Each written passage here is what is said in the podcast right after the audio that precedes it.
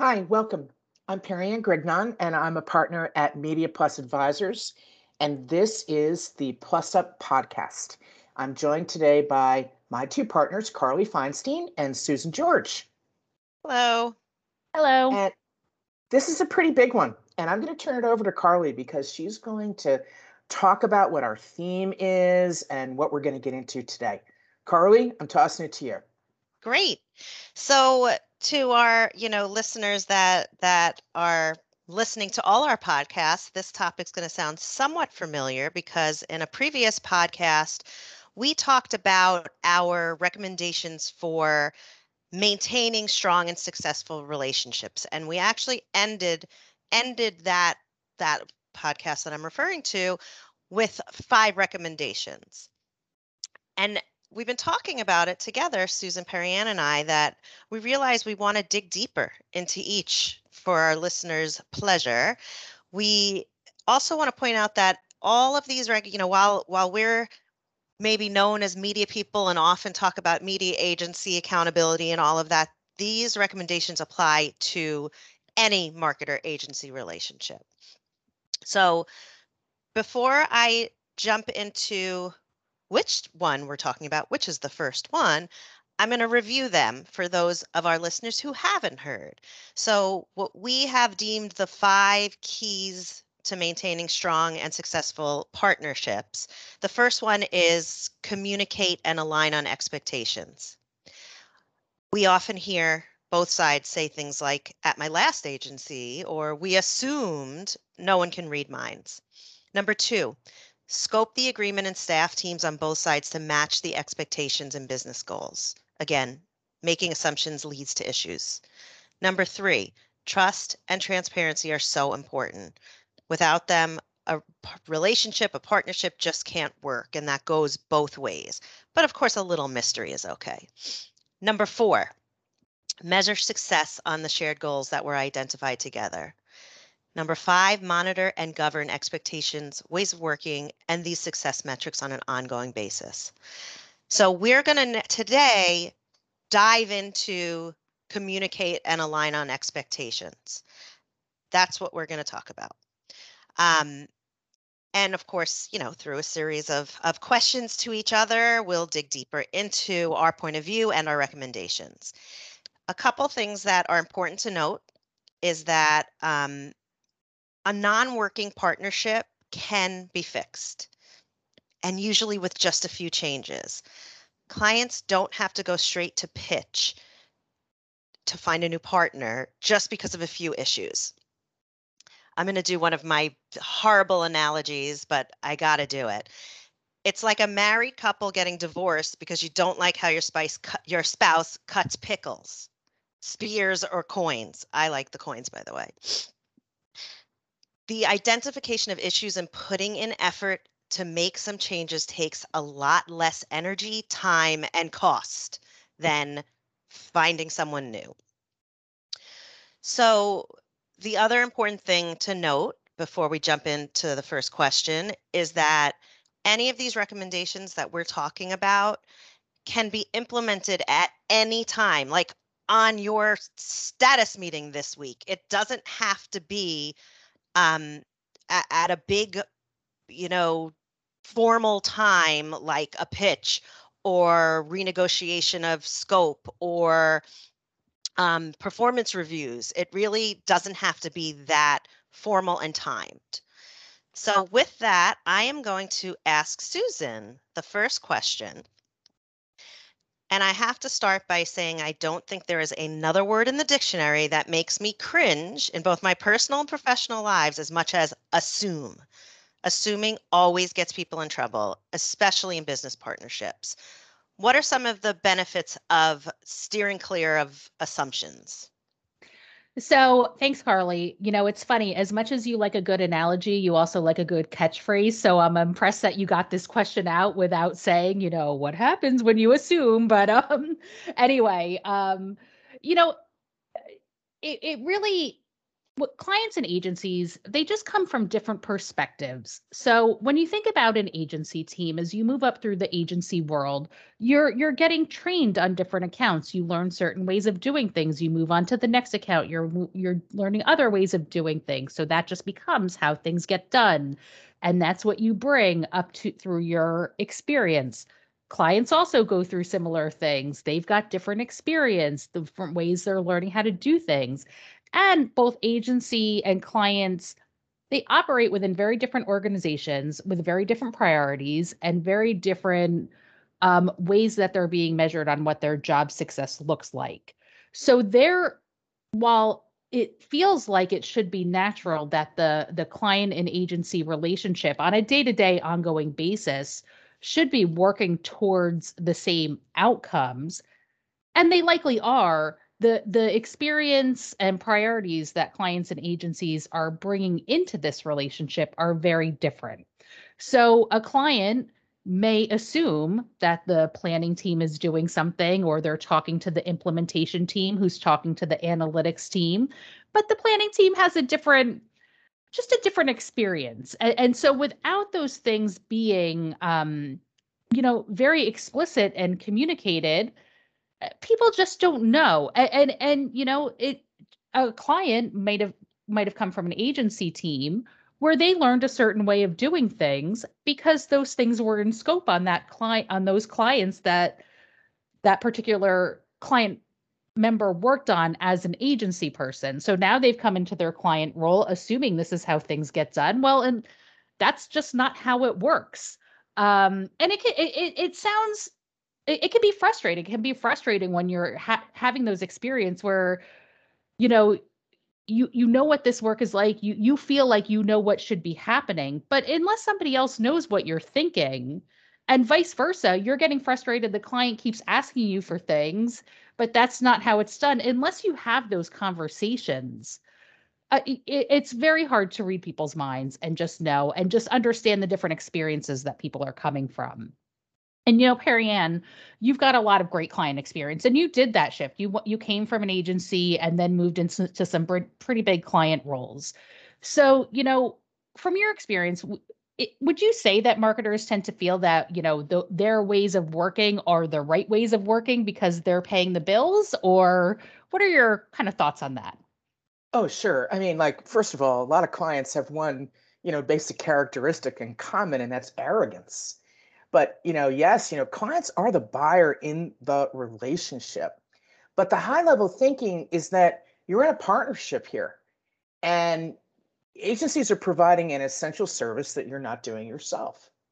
And so if you want to market and engage people and uh, move your brand ahead, you know, you, need them and therefore they need to hold, you know, a lot of equal weight. But here's what happens when you take a role on the client side. Congratulations. You will now be in meetings from, you know, 7 in the morning to 6 p.m. at night. You want to go to your kid's T-ball game? Well, guess what? You're going to have to build a team and capabilities that are actually very broad. Um, the other thing that you find out when you you know take a job on the client side is that you're gonna have a tiny team, tiny, and in some cases, those folks, because it's on the corporate side, have been in those jobs a long time and may not have, you know, the current, uh, you know, training or levels of expertise that, you know, you really want. So you need your agency even more. Um, you have to get to that realization that you need them, they need you, it's symbiotic, and that you have to get to shared goals, as you know, Carly likes to say. Um, I'll tell you one little short story that I learned. You know, working. I've worked for a lot of CMOs. One of them actually told me, said, you know, after meeting the CEO of our media agency, um, you know, this this CMO said to me, you know, you need to spend time with where that leader of that agency is spending their time. They're doing something. They're investing in something they're trying to move their agency ahead innovate or you know become something are you aware of what that is are you um, giving them the space um, and uh, you know support uh, that they need to get there. And you know, he's spending time on something. You better be there and and understand what it is if if you want to get you know the best innovation and the best ideas. And I think that what clients need to do too is really define what they mean by the word support. Does that mean like, you know, shaking their pom poms on the sidelines and being a cheerleader? Okay, well, that's good. But it could be, you know, allowing, you know, some of the important, uh, you know, staffers that work on your account to spend time on innovation, to spend time on where the agency wants to go. I mean, you know, time equals money and you know you can really adjust your scope to do that. Um, the other way that you know clients can really support agencies is by being willing to make endorsements. And you know make endorsements from you know we go to ANA you know events and we see you know a lot of agency and client partners you know up on the stage you know obviously doing some co-endorsement. You know that that that definitely helps agencies. They love that. And to stand up there and say you know hey you know, I'm a client, here was my problem, here's how, you know, the agency was able to solve this for me and really move my business ahead. So I think, you know, just to sum up is that yeah, it's it's the relationship has to work both ways. You definitely need them just to survive your job. And that, you know, you have to define what support really means to you. And I think that you can move it ahead that way. Um, but hey, you know, Carly, not everybody's going to buy into our POV, right? Um, you know, do you, you know, tap into any case studies or maybe research or uh, thought leadership that you can share with folks here um, where successful partnerships have really led to successful outcomes? For sure. And, you know, you're right. Not everyone's going to buy into our point of view, but I'm a starry eyed optimist, as I've said a hundred times. And it makes me sad that there are just so many media and marketing people that feel that trust and transparency is a lost cause, that that too much damage has been done and images are irreparable. So yes, there will be people that say it's not worth the effort, but it is worth the effort. Attend any ANA, 4As, IAB, any industry event and a case study is going to be presented to prove that strong relationships and partnerships, client agency partnerships rooted in good com- communication, where they had a clear shared goal with success metrics identified at the start, and those those case studies are are always going to end with positive business outcomes and learnings. So, you know, we, we actually just talked about one that we heard about um, with Intel and Amplify, where it was just everyone they were lockstep. They talked about that at the at the ANA conference. Um, I'm not going to go into too much detail in in that. Just just I know how many we've attended of these conferences, and there's always great case studies. And you could do a simple Google search and find hundreds of studies and surveys on the link between communication and successful relationships, spanning from personal relationships, academic and to business. I actually found one um, that McKinsey did, a, an article about communication and relationships, and they did a survey, and this is in 2019. And I found it so interesting that um, what they talked about in this article is that managers can cite several core reasons for partnership success and failure. And effective communication and trust showed up as a factor in success 44% of the time and it was missing in failures 38% of the time. Just thought that was really interesting and of course i couldn't i couldn't answer your question Perrianne without having some numbers out there but i also want to encourage our listeners in the business who have had been on one side of countless client agency relationships to just think about their own experiences when expectations, goals, and success are defined and lockstep, that's when the magic happens. So I am, though, going to ask you, Susan, because mm-hmm. I think it's just going to be just as, if not more powerful, to point out and share some of our experiences where expectations were not communicated, but rather assumed and led to disastrous outcomes. Can you share a couple that come to mind? Sure. You know, I was thinking about this and and I actually had a few examples that came to mind. Um, you know, back in our previous roles, it was rare when the three of us worked on a project together, but there happened to be one that the three of us did have a hand in. Um, and you know, it it was such a great example of just how much communication had broken down. Um, you know, this was a client and agency team that had regular meetings, regular um, status meetings, status reports, theoretically they had all these lines of regular communication open. But they were not clear on what the appropriate ways of working were and could not have an appropriate conversation about it. So you know we were brought in to help dive into this partnership and i think one of the things that was so striking was you know we're hearing from the client well they're never telling us when things are due they're never telling us this they're never telling us that said, well, one of the great ways would be what are your status reports like, your status meetings? It's like, oh, yeah, we have a status meeting every week, but we need to jump in and get onto everything that's urgent and hot. And the agency's like, we send probably 35 emails about what's due, but because when we jump on those status meetings, we're having a conversation about what those urgent things are right now. And, you know, we were happy to go in and work on some of these things because the fixes were actually quite simple when you broke apart what was happening. They just needed to to focus on better communication with each other, get into better practice with some of their um, documentation and things like that. But it, it, it's it's um it almost felt you know did are we really at this point because they forgot how to use a status meeting and, a, and document appropriately but it, it was really just a communication breakdown and and more recently i've been thinking you know probably in the past two years, I worked on a project where we did this big survey, um, you know, where we were interviewing a lot of brand people about what they felt about the agency, sharing those results with the agency, and getting the input from the agency. And one of the things kept coming up was, you know, the uh, we're briefing them and they're giving us back plans and they're just not the plans that we were expecting. We thought X, Y, and Z vendor would be on it. You're like, did well, what was a brief? Well, well, number one, do you just want to run on X, Y, and Z vendor?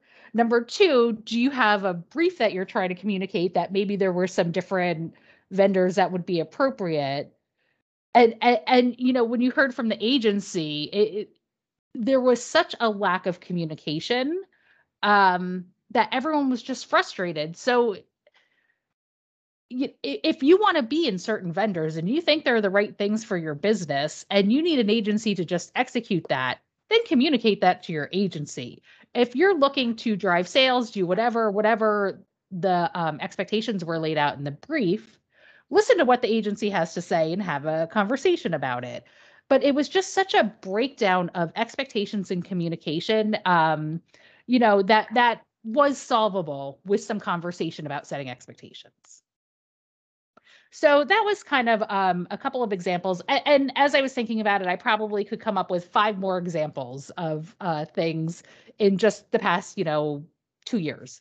So, um, you know, but talking about it, it, for us, sometimes they feel a little unbelievable that we've gotten to this kind of communication breakdown and expectations breakdown. But so, Perrianne, you know, some marketers may listen to this and be like, well, wasn't that in the scope of work? Isn't that what that's for? uh, to communicate and align on expectations. But you know, there are a lot of different people involved in the agencies. Not everybody is um, involved in the scoping process. Can you talk a little bit more about that? How some of these simple things are missed during that process? Well, sure. I think that the it depends on the kind of business that you're in, right? So there are, you know, there are, you know, companies that have many, many, many business units and brands right? Very flat organization. And so like that kind of like centralized approach to somebody actually like owns the relationship. They might at the client own the relationship, but they don't own all of the interactions. And so really making sure that the engagement and interactions are aligned with what the agreement says is, you know, I think that sits at the client. They got to be the leader there. You know, agencies can facilitate that, but clients really have to get out of their own way and like fix that stuff. I am a huge believer in making sure that your SOW is updated. You know, you're going to obviously keep your, you know, legal partners happy and your you know, CFO and, and risk people really happy. And with the amount of money that's really flowing through the operation, you need to get that right. I'm not talking about the fee here. I'm talking about the actual media buy. Um, I'm a big fan of um, like Suzy Welch's uh, life transformation book called 10 10 10. Uh, it, it's probably been out, I don't know, 20 years. And let's think about 222. That might be a good approach to take. So, you know, you're asking yourself, what's the right thing to do in the next two minutes? Like right now. What's the best thing to do in the next two months? And what's the best thing to do in the next two years? So I would ask folks that are really want to work on their relationship and partnership to put a framework in place to do that and say, you know, uh, you know, Susan, that that story you told the Carly and I are like, oh man, we remember that, you know? And that was really about, oh, I'm too busy to deal with, you know, I'm only in the two minutes. I'm not even thinking about the two months and forget about two years. Bad. You know, it just really, really short sighted. So, yes, make sure your SOW is active. Make sure that everyone understands it and, and can read the thing and that it's not just like so tied up in, in legal jargon that no one can really like understand it. Um, and make sure that you really have a framework to talk about the SOW and how um, you know the work um, needs to be approached short term, medium term, and long term. However, you as a, you know a client team and agency team, you know, define that timetable. I think that's really cool stuff. I have to add something to what you were you talking about a scope of work on the agency side. It makes me have to confess something. I was on the agency side for 16 years, maybe more. And it wasn't until I was a VP that I even saw a scope of work. So most of my career on the agency side, I was just doing what I was told, not having any idea if it tied back to the scope of work, to the expectations and objectives of the client. It was it was very based on what what we were talking about in that moment. And so I can only imagine that is still the case that at on the agency side, very few people on the client team even have seen the scope of work.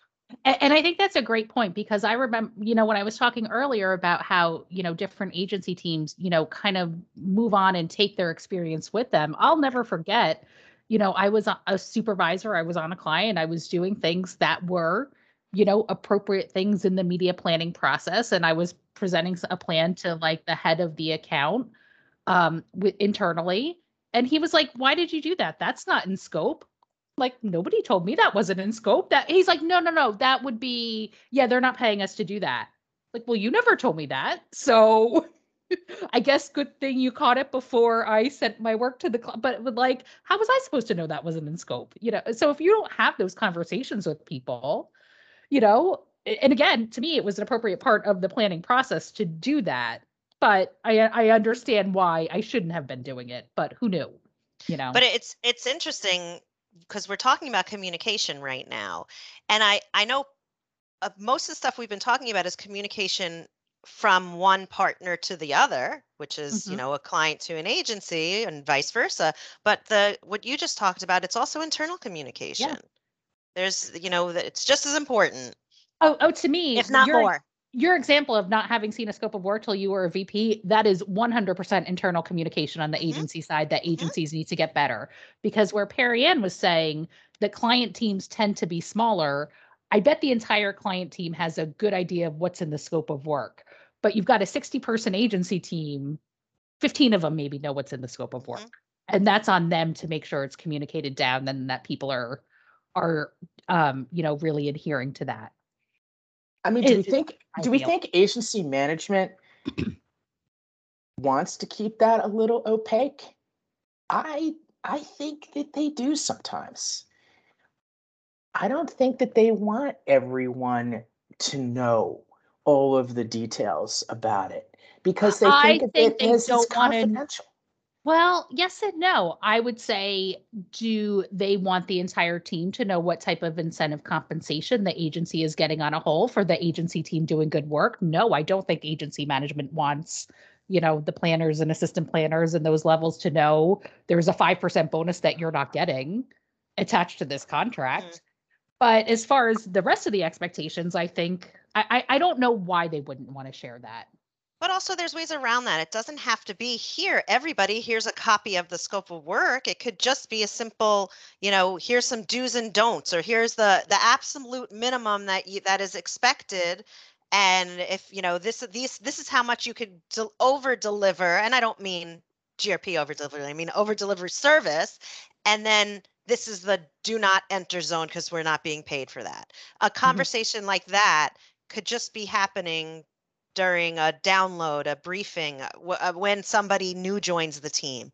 There's there's just so many opportunities. Again, not everything has to be so formal that it's an all hands on meeting. It just it's right. it's just about talking to each other and making sure that each conversation is focused on the important stuff. Yeah, exactly. It's like that first six months you're on an account and everyone's like, no, that's not how we do it. No, that's not how we do it. It's like there's a way to formalize that and kind of make sure people are onboarded in a way where they know that's how we do it. Mm-hmm. And, you know, but yeah, so I think there's a lot of opportunity for, um, you know, clients and agencies to really work on this communication on a day to day level. Not, I'm not talking again, the communication when it's time for your performance review with the client and agency and they're giving you feedback. I mean, I mean, the clients on a day-to-day basis should be able to have some of this feedback with agencies and agencies internally um, can figure out a way to make sure that their teams are set up for success um, in working with these clients by knowing all of the information they need to know. And and I love Perrianne's idea of the 222. That's I I think something that would be hugely beneficial um, you know, for a for a framework for for agencies to think about how they're managing work for the clients. So um, well, this is a great conversation, guys. I love talking about this stuff. And, you know, this is something um, getting into really the first of the five essentials communicate and align on this expectations. This is something that, you know, really should be done on an ongoing basis. Um, you know, like some of these examples we shared, you know, you never want to let things get so bad. So it's something that can be implemented at any time and um, really done on an ongoing basis. So we're going to be back shortly with number two on uh, the five essentials, but this has been great. And thank you everyone for listening.